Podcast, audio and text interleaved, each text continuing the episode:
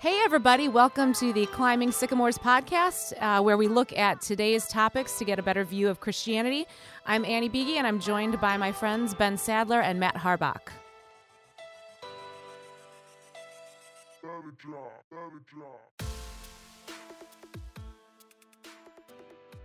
All right. Hey, everybody. Welcome to Climbing Sycamores. Um, excited today. We've got a guest. Our boy Mikey Mike on the mic, the Tower of Babbler himself, Oh, Mr. good. Michael Babler. Yeah. Hello, everyone. Yeah. Would you please uh, introduce yourself and your role at Victory? Sure. So my name is Michael Babler. I'm new on the staff at Victory, director of online and digital ministry.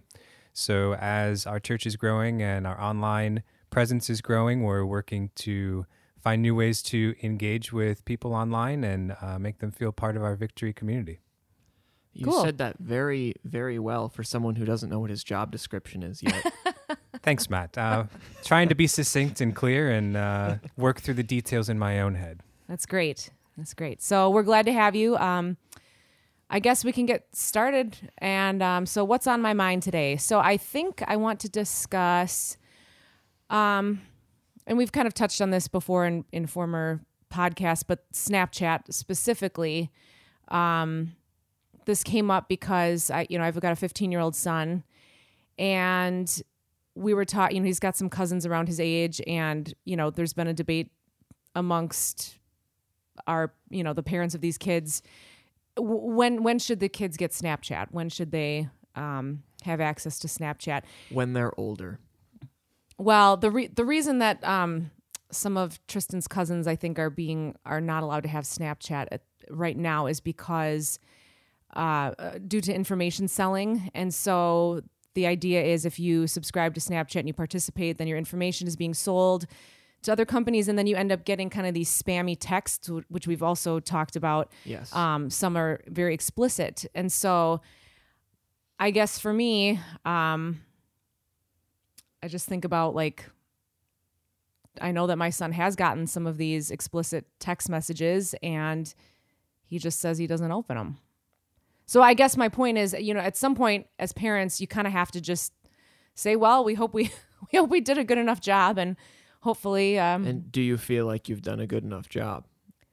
I mean, he says he's not opening them, so I don't know. Maybe that's naive. I don't know. You know, I think that this whole discussion, whether it's Snapchat or, or beyond and other social media platforms, it's it's all about, you know, when's the right time. And it's a really hard thing to determine when's the right time for everyone to get on and to join this particular platform. And it's it's really not a blanket statement, I don't think. Um, you know, in a previous life, before I came to Victory, I, I was a teacher. Um, I focused a lot on digital citizenship. I, I taught lessons to students from pre-K all the way up through 12th grade. Um, these are things that, that we discuss a lot, workshops with parents, lots of concerns, right? And there's really a, an individual decision I think that has to be made because your kid at 15 and someone else's kid at 15 are two very different kids and whether that's maturity wise or how they handle certain situations and how you've parented them is going to be very different um, but there's definitely a shift i would say that's been going on. It's funny we talk about this as if social media has existed forever but of course it's still a relatively new concept. But mm-hmm. a shift that's been going on more recently with people and particularly children getting these social media accounts getting on these platforms at a younger and younger and younger mm-hmm. age because they want to fit in. Everyone else is doing it right mm-hmm. Is it appropriate for an eight year old to be on instagram you know and, and it's happening Mm-hmm. at least where where I came from last in Miami, that was that was real because these kids also had devices. They had phones at 8 years old. So they felt like they needed everything. And was that, you know, being supervised? Was that was was a parent involved in helping them navigate that platform at 8 years old? Right.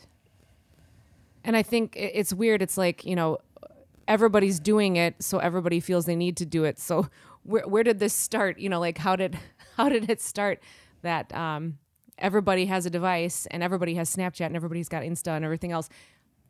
And now everybody wants to do it, but where how did that start that Well, everybody does it? I think to be fair, that that has been the case with like with, with everything. Is that just kids want to be like adults because they don't know how terrible it is. exactly. But they see like you know like when Stay you're young, young. you want to drive, and then when you're young, you want to drink, Mm-hmm. and you're just like I see older people doing. it. I want to feel older. I want to feel more mature. And so you don't actually want the responsibility. You just kind of want the, the fun benefits that come with it. Mm. And I don't I don't want to overgeneralize, but some things that I've noticed too is I think younger parents have also allowed technology to be the parent. Mm. You know, if Mhm. they if they're not taking the responsibility of supervising their their child or helping them to find activities to keep themselves busy, what do they do? They say, "Here's the phone, watch YouTube. Here's Mhm. you know, keep yourself busy." Mhm. And so now it's a technology heavy mindset for these kids. And what happens? Well, they want to be on this platform because so and so is, and they want to do this and they want to do that. And it's all just compounds, right? Mhm. Interesting. I that's a that's an interesting one for me anyway because like I didn't get Facebook until I was at least like halfway through college. Um I had I got my first phone. I bought my first phone when I was like 18. And you know, most people my most people in my class or whatever had them like at 8th grade and I just didn't have one for the longest time. I think I had I think I had like an iPod touch. Like I could still text people or something. I had I had something like that. Um, but then yeah, Facebook. I, I didn't have it. I, I really didn't care, and, and now I'm wondering if I should have it or not. It just seems like a big waste of time. But obviously, I I'm extremely well adjusted, and I'm a, the the ideal of what every parent aspires their child to grow into. Mhm. Um, I see. I I really think like as kids are like our our we had monitor we had our, our screen time monitored like how much time you should be playing computer games or video games or watching TV. It was like you know you can watch like two shows a day, but then you got to go out and do something else. Um, and I mean just it's the same thing with like junk food and and bedtimes and and just that basic monitoring stuff where um and, and we grew up like in a town of like nobody like we had a big yard and i was lucky because my neighbors were got guys the same age my siblings like they didn't really have friends that lived around but you, you just had That to figure out something to do That makes a difference. Yeah. yeah you had to figure out something to do and so you, you just had to get creative because it was you can't you're not allowed to just spend all day watching tv or whatever you're not, you're not allowed to and um uh but nowadays nowadays i don't nowadays i don't know if that works um because because we use we use screens for everything i mean a lot of schools now like everyone gets a chromebook or whatever and it's like well i have to be on my computer to do homework Mm-hmm. because you you don't write things with pencil and paper anymore. Thank goodness. Mm-hmm. But um, I I still don't I still don't know if that's good for people. I think that's where companies, I'm, I'm going to speak about Apple specifically because that's the one I'm most familiar with in, in these terms. I think that they've done a, a better job recently of giving parents the tools to help monitor those kind of things. So, you know, when you were a kid, and the same thing was with me, like, you know, we, we get to watch X number of, of shows or hours or whatever a day. Uh, now you can control that from your devices, right? Screen time on on the phone or on an iPad, you set that up for your kid. It's a very useful tool because you're limiting how much time they can spend in such and such an app or in general on their device. Uh, you can filter content and things like that so that you can help your child navigate that and grow into being more mature as a device user. That's definitely one aspect I think that does make it better and easier um, to trust your kids with with these platforms. The other thing that I think we also should bring up and remember is that these platforms do have a minimum age of when you're allowed to use them. Right, right. And that's for a reason, right? There's laws in place that companies can't collect information from children under 13. And so, at least at a minimum, these platforms are intended to be used by 13 and older. mm-hmm. A- and there's good reasons for that too. Um, I would always talk to students about them being able to think about future consequences to their current Mhm. actions. Mm-hmm. And that's something that's so difficult for them to do, even a high school age student, because honestly and literally, that part of the brain is still growing as a teenager. The part that can look forward to potential consequences from current actions. They're they're just in the moment, right? Oh, this seems fun. I want to share this. I want to do this. So I do it. I don't think about Lack of experience. well, exactly. I don't think about X, Y, and Z 20 years down the road. Mm-hmm. They don't care. And so that's where the, the harm, the potential harm comes in. And so, really thinking about how is your kid handling those decisions? Mm-hmm. That's a really big part too. Are they more mature in, in that development? And, and do they think about their actions before they do them? Or Mhm. is it act first, think later? Mm-hmm. I think that makes a big difference as well. I have a general rule for myself about posting um, in any any of my platforms, and is it is if I wouldn't want my pastor to see it, then I shouldn't post it because I'm connected to, you know, I'm well, or just I mean any other Christian, you know, it's like, could this be, you know, offensive to somebody? Um, so yeah, that's kind of my my personal rule. Well, and that's and I mean I've thought that too. Like you know who's all gonna see it? And my my grandpa has always said something like this: like when you're born, you're not you don't have nothing. You're not a blank slate, but you have a name. You have your last name, and that name carries with it whatever respect your your parents and your grandparents have earned for it. You know, and just trying to keep that in perspective, like you don't get to go out and do whatever you want. Now, obviously, he's like super big on responsibility, and and that was just the way he phrased it. But but the that idea that, and I certainly wouldn't have had that at age like fourteen, for example. mm-hmm. You know, so I I don't know if you you maybe got to smack down on your kids a little bit and and say like you're a biggie, biggies do this, and you're a Mhm. babbler, babblers don't act that way. You know. um, I don't know. I, I think I think there's there's something to be said. A little healthy fear of God. You, you should be a little scared of your parents. That's not bad. Here's a here's a here's a question though about Snapchat and, and about data collection. What is the actual concern with data collection? Because like, I, I get it. It's like creepy. People are looking what you, but but at this point, like, who cares? I guess that's how I feel too, but I'm also an adult. Um, and even though there are age limits of 13 or whatever in data collection, I mean, we know that kids are going on younger than that. So, and kids are receiving explicit text messages, I just got one like yesterday. I had Yeah. a nice friend request from allegedly. a lovely from, young woman I'd never met. Sounds legit. You should respond to it. um, but I, I think that, that that's a concern is um, basically exposing particularly minors to explicit content. See, I think the content thing, that's serious. The data collection thing, though, I mean, so I get ads for like fishing tackle stuff all the time because that's always what I'm looking up. And I don't care. Like, good. Point me to the great deals out there. Maybe I'll buy them, maybe I won't. But I, like, it doesn't bother me that people know what I'm looking for. Like, it's- right. But Like- you're also consciously making that decision. Right. You know, as a, as a grown Oh, adult, that's true. you true. know that they're collecting that data Mm. and you know what potentially might be done with it and you're okay with it Mm-hmm. because you know that's a part of how this works. Mm-hmm. As a 13 year old, or even worse, as an eight year old, Mm.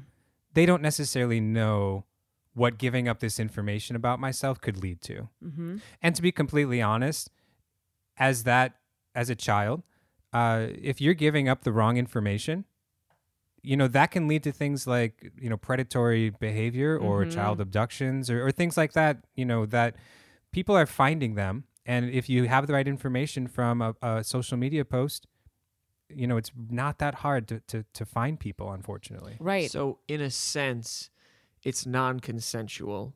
Like because Mm. you always read, you, you always read the terms and conditions, right? You always read No. every every No. paragraph in there, right? but I click the box. yeah, and kids, you scroll to the bottom, you click accept. Um. So yeah, okay, like okay, legally you've accepted this, but in a sense, and I guess that's where the that's where the age restriction comes on. You know, like oh, you have to be a, a certain age. Hmm, that's interesting. Yeah, I guess. I don't know. I guess I don't see. I I I just don't get why kids need to have phones before you're like whatever. Oh, I, I concur. I, I was not whatever. advocating for it, but I think it is more reality. Like, yeah, Yeah. what's the legitimacy of an eight year old having a, a phone on them at all times every day? Yeah, I- and and I mean, if you're really that concerned about safety, I don't know. Surely there's a better way. Like the phone is just ins- is insanely is ins- an insanely powerful tool or or weapon, self destructive weapon. Yeah, if it's safety, You know. there's other methods. You know, there's there's watches that you can Just you know. give your kid a tracking chip in the neck, like in Hunger Games. well, okay, we don't have to boot on on the neck. You got air tags and things like that. It's a little more humane. little in the arm or whatever they do the little I yeah, I'm just waiting for the day when we all get government chips anyway. They'll be collecting our data, but but it'll make life so much more convenient. okay, Matt. I am an Yeah, I'm- individual. I'm, an independent individual Sure. saying this. robot. Um, I think with Snapchat too, you know, there's a feature that basically, you know, going back to like child abductions, things things like that. There's like a, a map that tells where you are so that people can see where you are. And a lot of people don't understand. Like, I can turn that I feature can turn off. that feature off. right? Right. It's the same thing with any of these platforms. You know, Facebook, do I have my settings so that Mhm. random people aren't seeing everything I post or Mhm. not seeing my pictures or that I'm not automatically tagged from the artificial intelligence? mm-hmm. Yeah, it, it's it's the the problem of knowledge. Mm-hmm. That's why I like I like the idea of the classes that you were teaching. I think, and I hope that schools are moving, you know, toward that because that's that's what we need to be teaching our kids how to navigate some of these social media platforms. Um, interestingly, I read about Snapchat because I wondered, like, what what are the origins? Like, why why did Snapchat become a thing? Because to me, it's like obviously it's just sext, right? Because I mean, Mhm. it it Yeah. it disappears. So it's like pretty s- a safe way, quote, to, to sext people. Um, but the CEO mentioned, I think it was in 2012, and he said it was actually kind of more of a a way to live in the moment instead of creating like doctored photos that we would see on Instagram or Facebook. Just kind of a way to do a quick snap, um, and also a way to prevent like maybe employers or or people from searching your profile. So it was a temporary thing that would um like uh it would not be available for like employers to search. I think that's horse see. crap. Yeah, I think It I think might Be. I think he's covering sure, that up. Sure. really ironic statements because you're talking about the the filtering and like the real everyday life, Yeah, right? there there are Snapchat filters. Right, Like and- crazy. Oh, and those things ones. like Oh, so originated on Snapchat. What what was one of the reasons you started using Snapchat? Because it sees your face and puts these little things all over it, right? Mhm. Like that's complete irony. yeah. But the other thing y- you're talking about that it disappears, right? Well, it gives this false sense of security. Like Mm. nobody is going to see it after X number, Yeah. you know, after it's Mhm. viewed and after so much time. It's gone forever. Yeah, right. Gone Mhm. forever. Nothing's gone forever on the internet. Correct. Right. Right. And the, I mean, and you can screenshot. It'll tell you that someone screenshot Right. it, but I have seen posts of people taking a photo with another phone. Oh, I mean, right. you just you But there's even if it tells you, so what? You can't stop it. right, and Right. that's that's nonsensical to suggest that it's gonna. I don't know. It's right. I'd like to believe that that's what it is. what I- what I would always tell students is once you put it out there, you're no longer in control. mm-hmm. Right? that's that's yeah. Even something like Snapchat. Yeah, you sent it, but you are no longer in control. Anyone can do anything. You take a screenshot, Mhm. now they can do anything with it and you can't stop them. It exists forever, and it's not yours. It's just somebody else's to do whatever they want with it. And I think the filters too. I mean, that's a whole nother issue where they, I mean, people are unrecognizable. Like they change the shape of your face and, you know, I- I- everything. Like I've se- I've done the one that makes you a girl. That is freaky. You'd make a nice looking girl, Matt. I know. I've seen it. But I think, you know, that's something else too, kind of a, you know, and Michael and I were kind of talking before we started recording about, you know, putting your identity in, in something and your uh, validity. And, you know, these, these filters are just, you know, if you think you look a certain way and they enhance your, your physical appearance and that's what you take your pride in and find your identity in. I mean, that's a problem. Yeah, it's you know? really, really easy to get sucked down this false view of, of what beauty is. Mm-hmm. Mm-hmm. All right, so let's take it to a vote, I guess. Who thinks their kid should have Snapchat? Annie, Michael, Wait, wait. What's the age here? uh, fifteen. My son got Snapchat when he was a freshman in high school. He was Gad. turning 14. Negligence. Uh, well, and well, and see, kind of the reason for that was, you know, playing sports. Um, that's the way that the kids were commu- like the team was communicating, and you know whether or not there no was excuse. well, no, listen. I mean, it was kind of like, hey, you know, we're going to hold a captain's practice. This is the way that people are communicating. Um, and the coach, I mean, the coaches are not involved in it because they can't be due to whatever like sporting laws are, you know. And so it was like held by the captains, and you know, in order to be a part of it, Wow, how times have changed. Right. So I'm like, well, I guess, you know, here we go. And plus, I think high school in general, you know, was when he got an actual phone because of just transportation. So I mean, th- there there was a like a legitimate reason for him to have a phone. Certainly in high school, um, it's a lot different than than grade school. You know, in the in the Lutheran community, all the moms are, you know, it, it everybody's in cahoots in the grade school, and then when you get to high school, it's much bigger and much more vast. And so I think you do need, you know, that a phone basically. So anyway, sorry to answer short short answer. Yes, Tristan has Snapchat and he's 15. okay. Wow. Got it when he 15, was 14. 15, I think I'm okay with. And he's Ah. he's mature and he's very mature. So I mean, Yeah, I know we've been saying this, but you know, I, I think it's really about just having, like, just ha- like tell them, let's let them know what they're getting themselves into, of course. and, and, and hash all that. and out. I have, you know, I've stopped him. There was one occasion we were on vacation. He saw a funny poster and he's like, "Oh, I'm going to snap this and send it out." And I I think it was I just said, "Listen, you don't want to you don't want to do this." It wasn't anything bad. It wasn't anything explicit. It was just it could have it could have been a little controversial. And I said, "You know what? Just don't do it." You know, do you mm-hmm. would you want pastor to see this? Like wh- how, you know, how does this make you look? kind of thing. So, I mean, we have had some teaching moments, but And that's important. You're you're following up, right? You're not just giving it to him and, and letting him do it and never talking about it again. right, right. wow, Michael, parent of the year over there, killing it. It's always easier without your own kids, right? That's that's what I've found on this podcast as well. All right, should we go to our next next yeah, topic of yeah. Michael, do you want to talk about your?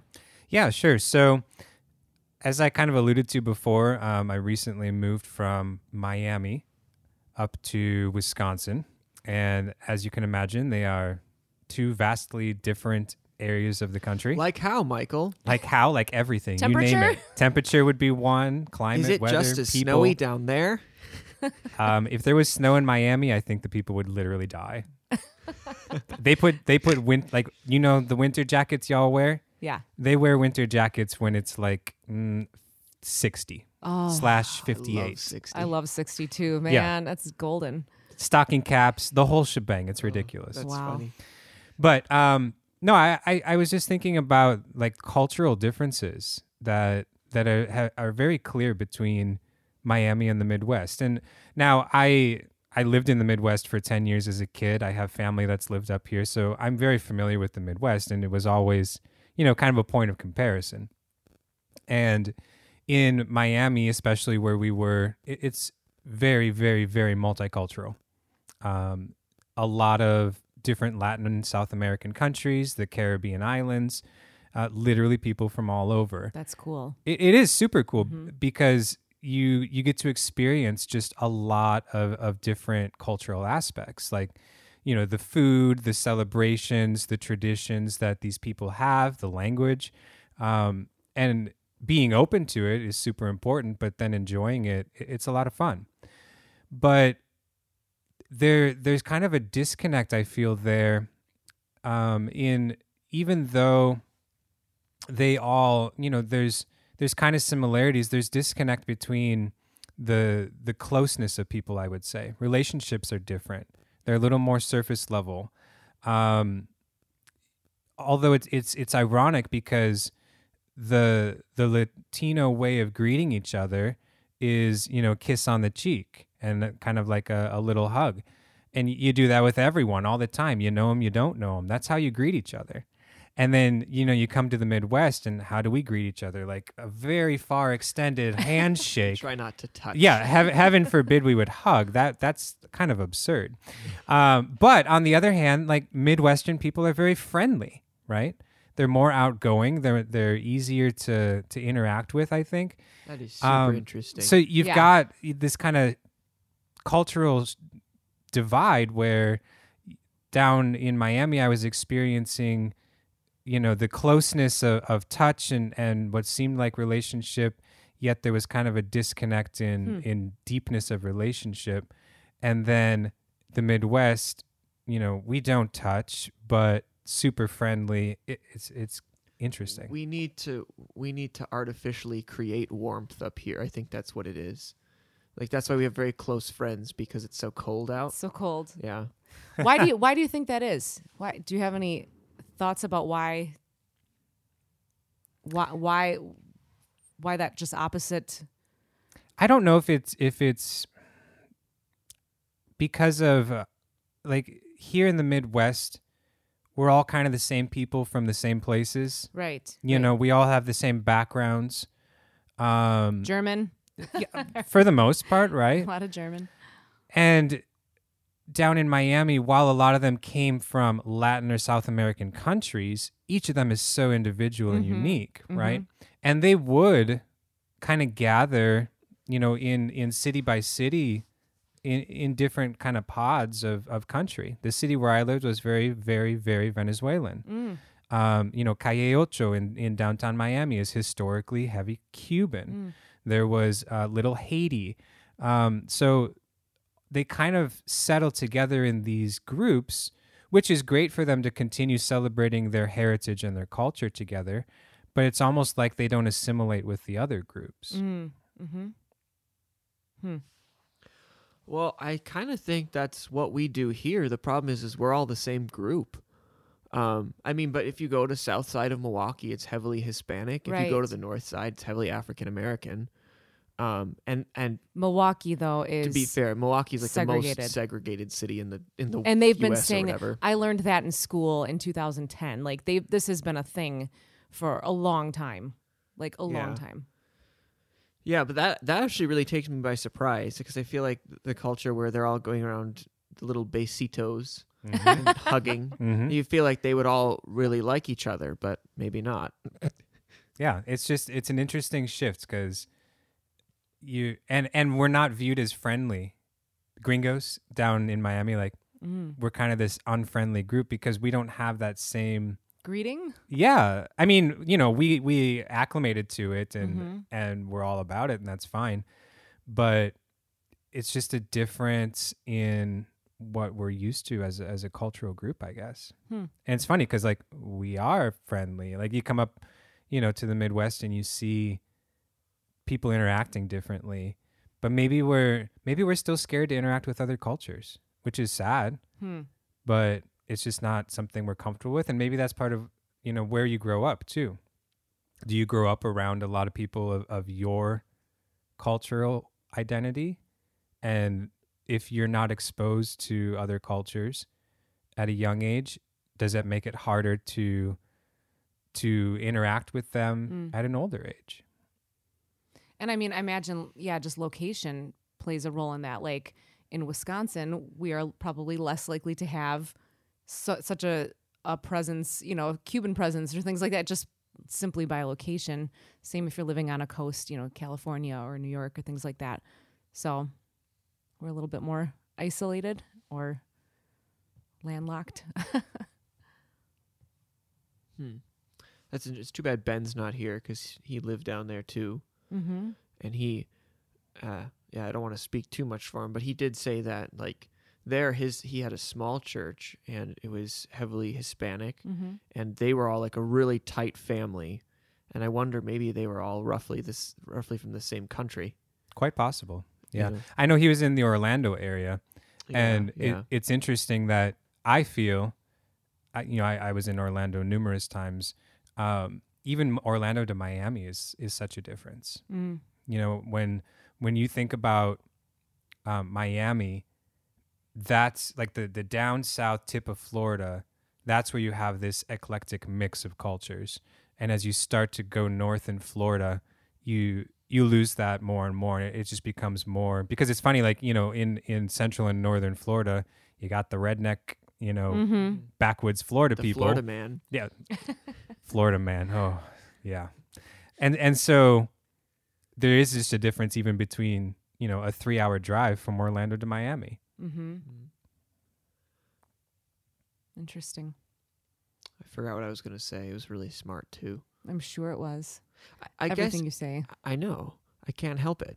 I, I guess m- more than anything, that just tells me that um, it's interesting, even in like a very diverse neighborhood or a diverse city, like how just how um how how your culture really like ingrains you and and th- like all these we might call them like nonverbals and things. I mean, just how much that affects you and, and what you're comfortable with and what you'll gravitate towards and and that has a that has a much bigger effect on people than they realize. You know, if you're living in a city where there's little China and there's little Haiti and there's little you know, whatever country, well, that that's that's there for a reason. So, um, I guess I guess the question is then like, how do you how do you break that? Because I, I mean, I would I would have to say that that's I would be the same way. And and the funny thing is, is I can't even prove that because I, I don't step outside the Midwest all that often. I you know, I was just thinking as you were saying that like do you go and visit little China, little Haiti like as a tourist, you know? Like Mm. do you have that in mind like oh, we've got to check it out and Yeah, you know, we're because going they to make be a tourist here. or whatever. Right. Or do you become, you know, like we're all in Milwaukee or we're all in Miami and so we are going to be Miami and this is part of Miami or this is part of Milwaukee Mhm. even though they're these little groups or little different areas of the same city. I yeah, I mean definitely like I've felt the touristy thing just like subconsciously.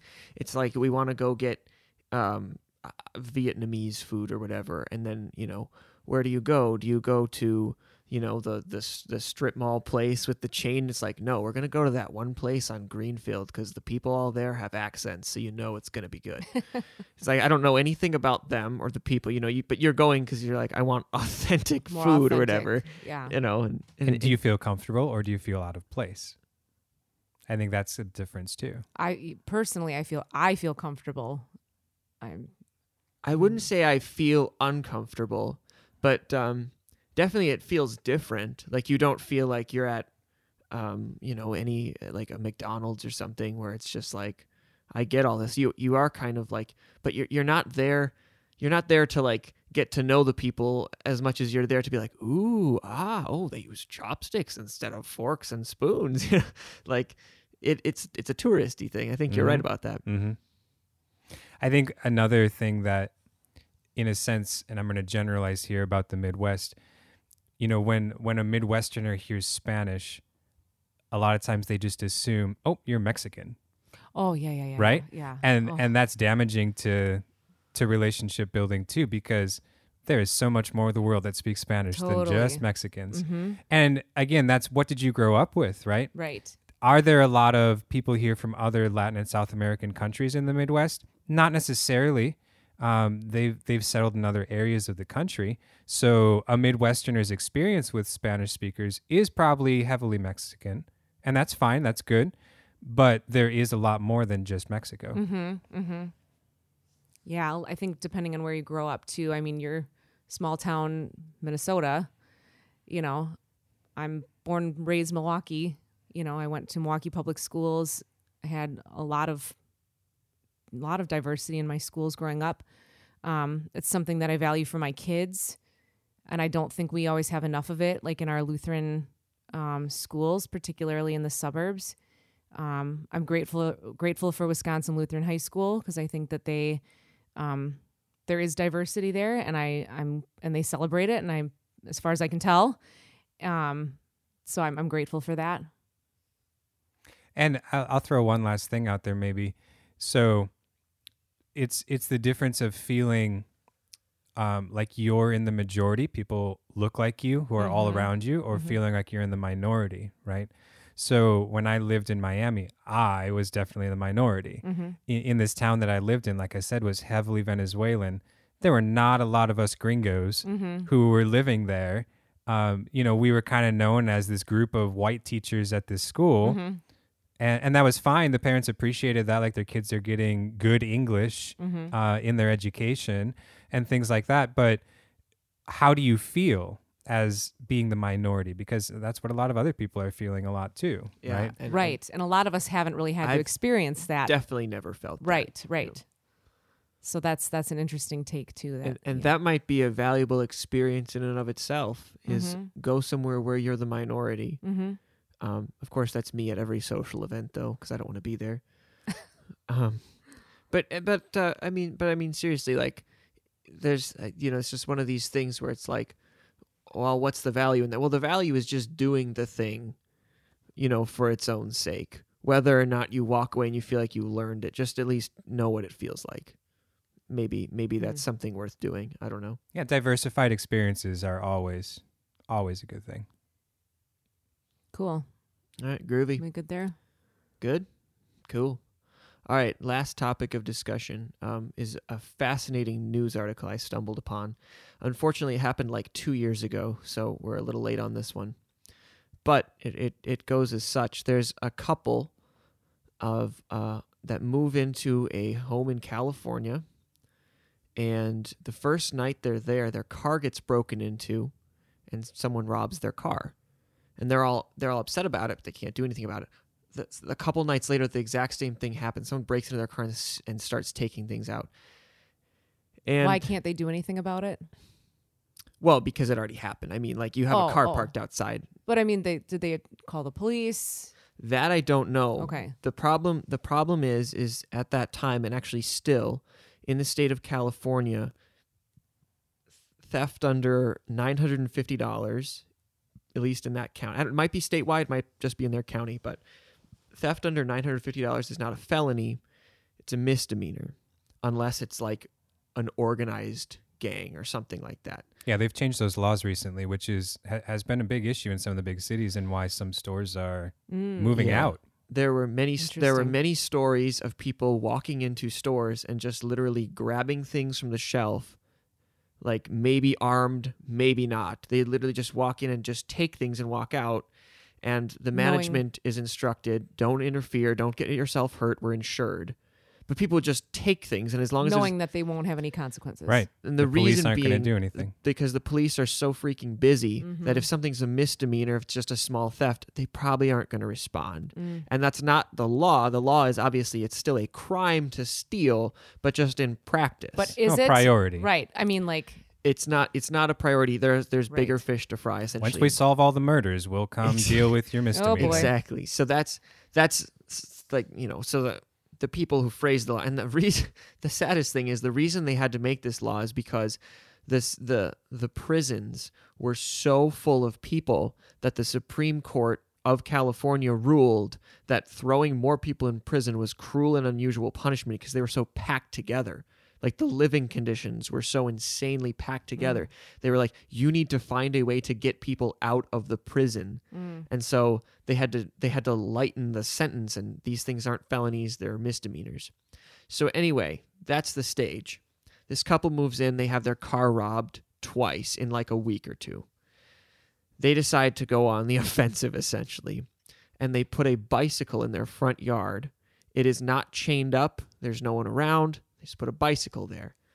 They have some cameras, you know, like your doorbell camera. They have a camera in the front of the house that's watching the bicycle. Throughout the day, throughout the month, whatever, people walking by see a bike and just assume, oh, I can just take that bicycle.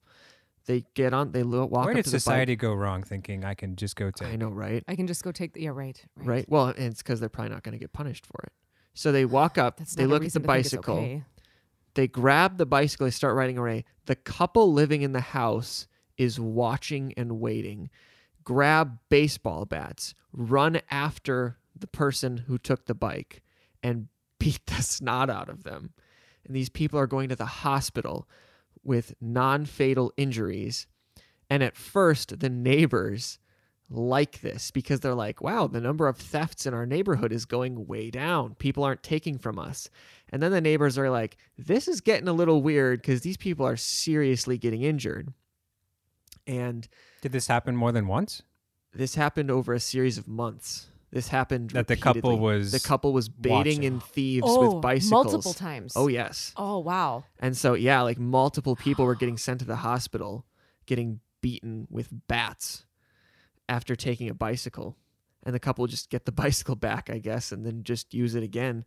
And p- but according to the neighbors, at first it just worked. Like people were like, "Don't steal from that neighborhood." So anyway, um, it a few months in, in uh, January of 2020, it was the they finally are starting to the the law is starting to hear about this, and the couple is going to be that was was going to be prosecuted. I don't know exactly what happened, but they they were talking to the DA or whoever, and was she was saying, "Well, I hope that you know this is this is um, assault and conspiracy, something assault and conspiracy, I think, and." I, uh, yeah, this is this is way over the line. I hope these victims are brought to are, are vindicated or whatever. I hope these perpetrators are caught brought to justice. Now, I'm reading this story. I'm thinking like, why are we punishing the people who got robbed? But that raises an ethical question, which of course the the, the lawyer, the, the the DA in this case, was on the other side of, which is like you're baiting people into theft and then beating them.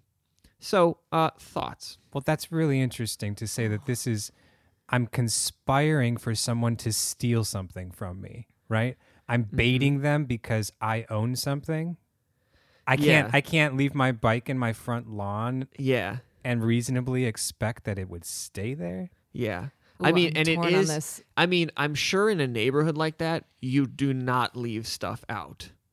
So after a while, you can see where definitely it is baiting. You know, that's that was obviously the plan. Philosophically, I completely agree with you. I say power to the people and Well, especially You know? if, if law enforcement is not, you know, quote, doing its job in the sense, I mean, they're doing But- their job, like, don't get me wrong, but like, Mhm. if they're not, uh, They don't have the bandwidth to address this right, issue. serving that purpose, Right. then at what point, I mean, vigilante justice. but that doesn't of course make it okay. no, I agree. And I, obviously, I don't want to see people hurt. Um, because I think that people steal for sometimes for reasons that are, uh, you know, de- very desperate and very Yeah, deeper than what you see on the surface. right. And so I, I don't want to. I don't. I, I don't think it's. And what, what are these people doing? They're sitting there watching. They're watching their doorbell, their door camera all day Do long. they work? Do you work? Do you have a job? Like, really. why? Why are you doing the this? Girlfriend or the I think it was the wife. Um, I think they were married. Um, she was actually in the navy. Um, so she was she was like stationed at a nearby base or whatever, and the navy never actually the navy was like, oh, that's a problem, but they never actually said if they were gonna discipline her at all. Well, I think it it would be interesting to know a little bit more about the laws in California. I'm going to compare to what I know about Florida too. Um, Florida ha- has laws like the stand your ground laws. You know what I'm talking about? Like, so with with stand your ground, you're you're legally empowered to to protect yourself and defend yourself and, and your property uh, where you are. Yes, Okay. Okay. Yeah, in, I've in, heard of in self defense, right? And you know, there's there's been court cases and and things about that, and it, it's a very touchy thing because I think there's a fine line uh, when when self defense and, and with with weapons is deemed appropriate and and when it's not, and you know, it what's the law to compare in California? I don't know if it's the same or not. Um, in Florida, it's something about there's something with castle. I can't remember what it's exactly is, but Oh, like yeah. defend your castle Yeah. or, or your house is your castle I or something like that. Wisconsin has that too. Might be wrong, but I- Yeah, so you know, like you you have the right there to defend yourself and your property. Um, But you put yourself in the position, like in the case of this couple, like you put yourself in the position to to have your property or your castle or whatever be violated. well, yes and no. I, I I understand what you're saying. Yes, because they knew what would go on in in that neighborhood. But no, this is my property. No one else has the right to come on it and take my things. But yeah, but we could we could argue should they shouldn't do it, Right. But that's just not the way it that's the is. ethics question. Well, right, and and should should people steal the bicycle from the property? No, I think you know in the case of the listen, had their car been robbed and they witnessed that and they they were just parking like a normal you know just as they would use the street and their their car was broken into and they came out storming with baseball bats okay that i could definitely get behind i think definitely i think but um to to to put yourself in a position where your your property is being violated. And then i don't know. So I'm gonna I'm gonna go off just a little bit here because there was a show uh, I don't remember what channel. It was a cop show. It was called like Bait Car. Have you guys heard of this at all? No. No. uh, yeah I think it was called Bait Car and it was literally that. The the cops would I don't there might have been like some undercover like someone was pretending like they had stolen a car. And be like oh I'm gonna sell you th- I just stole this whatever and they'd kind of you know get someone where they wanted them um, but they would have a really nice SUV or something and like the keys were left in the ignition or something unlocked and they just watch it and and someone would come up and steal it and then they just drive after him for a block pull him over and be like hey you just stole a car going to jail. Now that's entrapment. I mean it must not be because it was hap- there was a show it was a, sh- it was a tv show I don't know. I you know Michael and I kind of talked about this a little bit before the podcast, and I, I feel like it's kind of like as I mentioned with a dog or a small child, like you don't you don't put you know food on a table on the edge and expect the dog not to jump up and try to get it, and then you punish him because he does it because you were kind of negligent and you were tempting the dog or the child. You know, you don't play with my phone, you know, toddler, but I'm going to put my phone within your reach yeah and then punish you for it. but 18 year olds are adults they And you- should you, become know an better. adult you get everything you, get the should, whole deal You should have your dog trained. You should work with your child not to take, you know, to, to, to listen to you as a parent. But removing that temptation, Well, but you also have the law aspect, right? Right. This isn't just like a morality should. This is Well, also law. but it's know? not being upheld. So is it really law? I mean, if, if it's not being upheld, is it really law? I, I I wonder what's the difference. You know, if if I have my bike in my front yard or I have my bike in my backyard and I don't have a fence around my house, is there a difference in where they take it and what I did? i don't think so again like i read this story i'm just like i'd be with there with bat number if three your intention if if you are riding your bike and you go to the back of your house and you're you're done riding your bike for the day so you just put it down on your property in the backyard and you're going in to get a drink or whatever there's an intention behind that. You know it's just like i'm not thinking about somebody stealing it or not stealing it. I'm just going about my business. If you put your bike out with the intention of it being stolen i think i i don't know. I think that's I think it's foul. I, I get it because I, I think I, I'm a proponent of justice and I do think that it's really crappy that the law is not being upheld and somebody's got to do it. And if the police aren't going to do it, fine. But I also think the intention behind that is different. the the other thing i mean the again this doesn't really matter but the bicycle it's not like they're leaving it on the street like there's any question they're leaving it against the house like ne- they, pe- people have to walk up the Oh, driveway I see. I'm picturing it on the front lawn. Like, no people have to walk up the driveway Okay. like by the Okay. garage all door right. I'm picturing it on the lawn, like laying on the lawn. Next to the sidewalk near the street. Yeah, right. That's kind of what people, I was. you know, with a sign that may or may not say free on it. no, uh, no, Okay. it- like That's the bicycle. It's like you you rode up the driveway. They're they're clearly on your property, taking your property. It's not a question of like, oh, maybe this is not theirs. Well, see, should we just flip this on its head now? So let's let's talk about you know some of the themes that we've heard in, in some of our recent sermons at, at, at Victory. Love your neighbor, right? Mhm. So if we're talking about intention, Mm-hmm. if we're talking about you know people who have deep hurts and needs, Mm-hmm. can we stem some of this and cut it off before you know we get to such a problem in our communities that we're worried about constantly protecting our, our property because things are you know being stolen. Like what what is it that we can do as a church as a christian as a person to love our neighbors and and not that that that's going to prevent all this from ever happening unfortunately.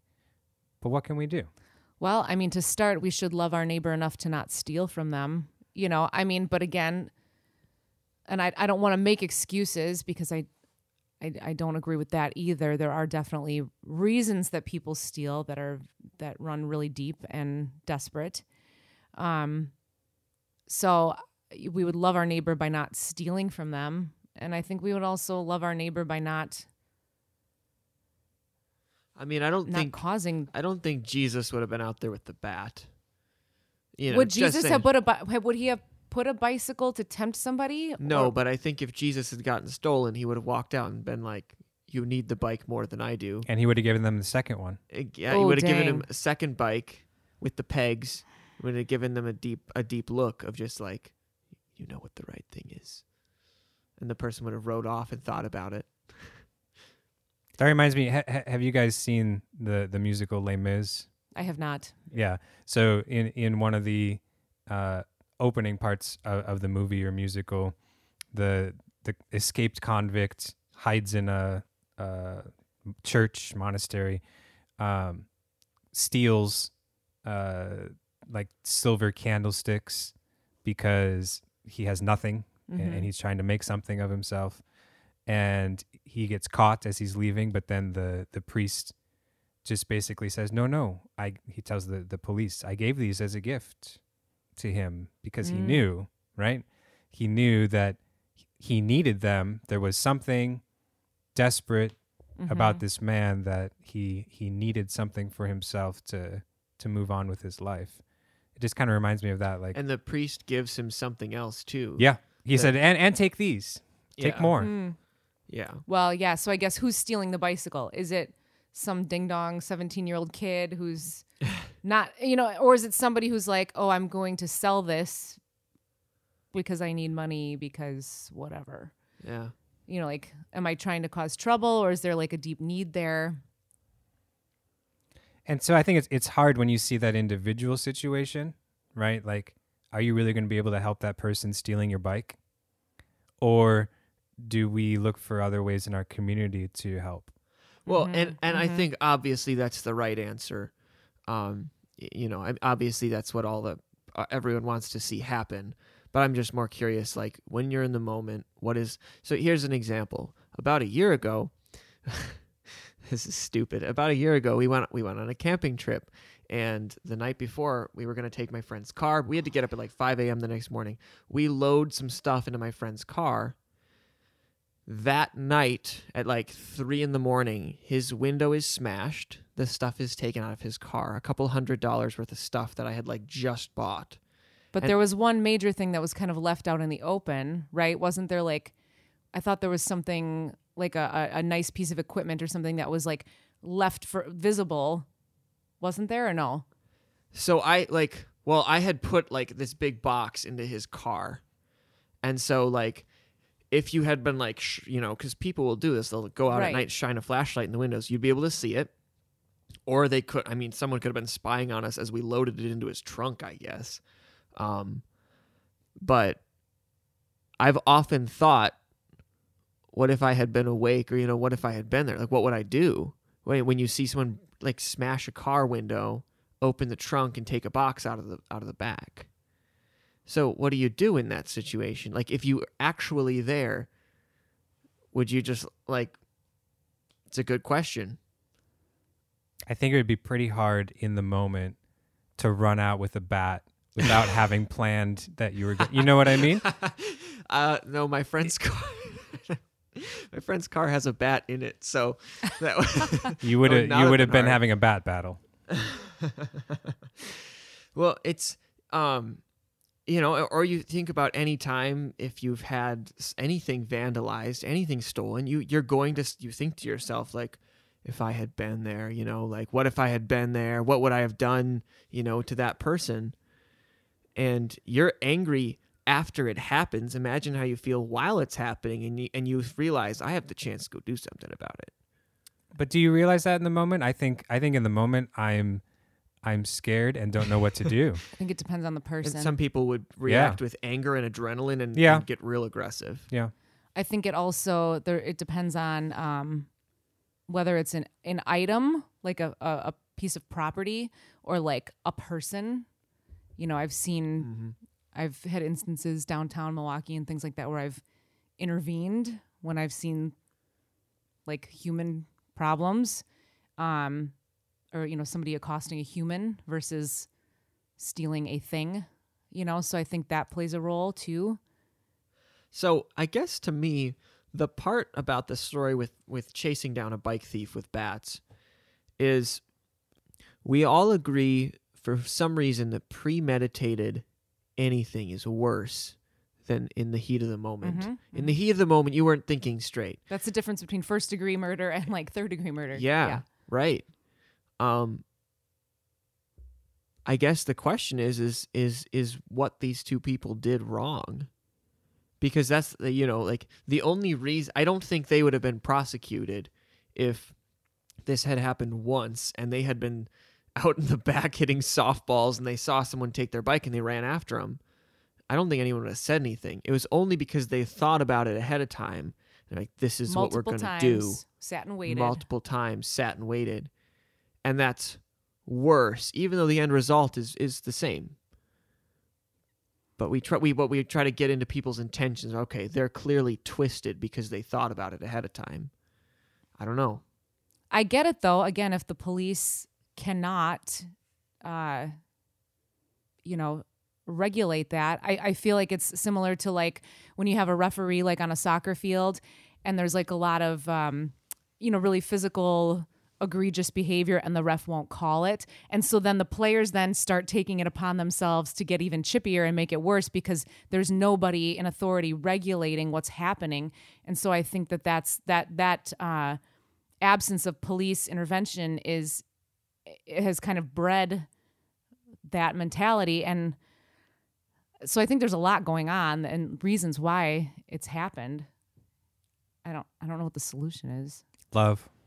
love love your neighbor That's the easy answer. You cheated. it's the best one yeah. it's, it's easy but it's hard at the same time Well, we don't we don't promise final results here on the show. You you all at home are going to have to do the rest Disclaimer. of the work on your own. yeah Yeah. Don't try this at home. yeah You don't yeah don't try the but do try loving your neighbor yes. have we solved the world's problems are we good We solved at least Okay. three of them. three of them good all right love your neighbor people All right, keep it fresh, my friends.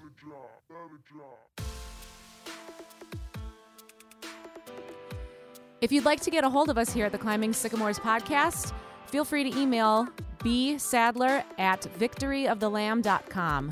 B S A D L E R at victoryofthelamb.com.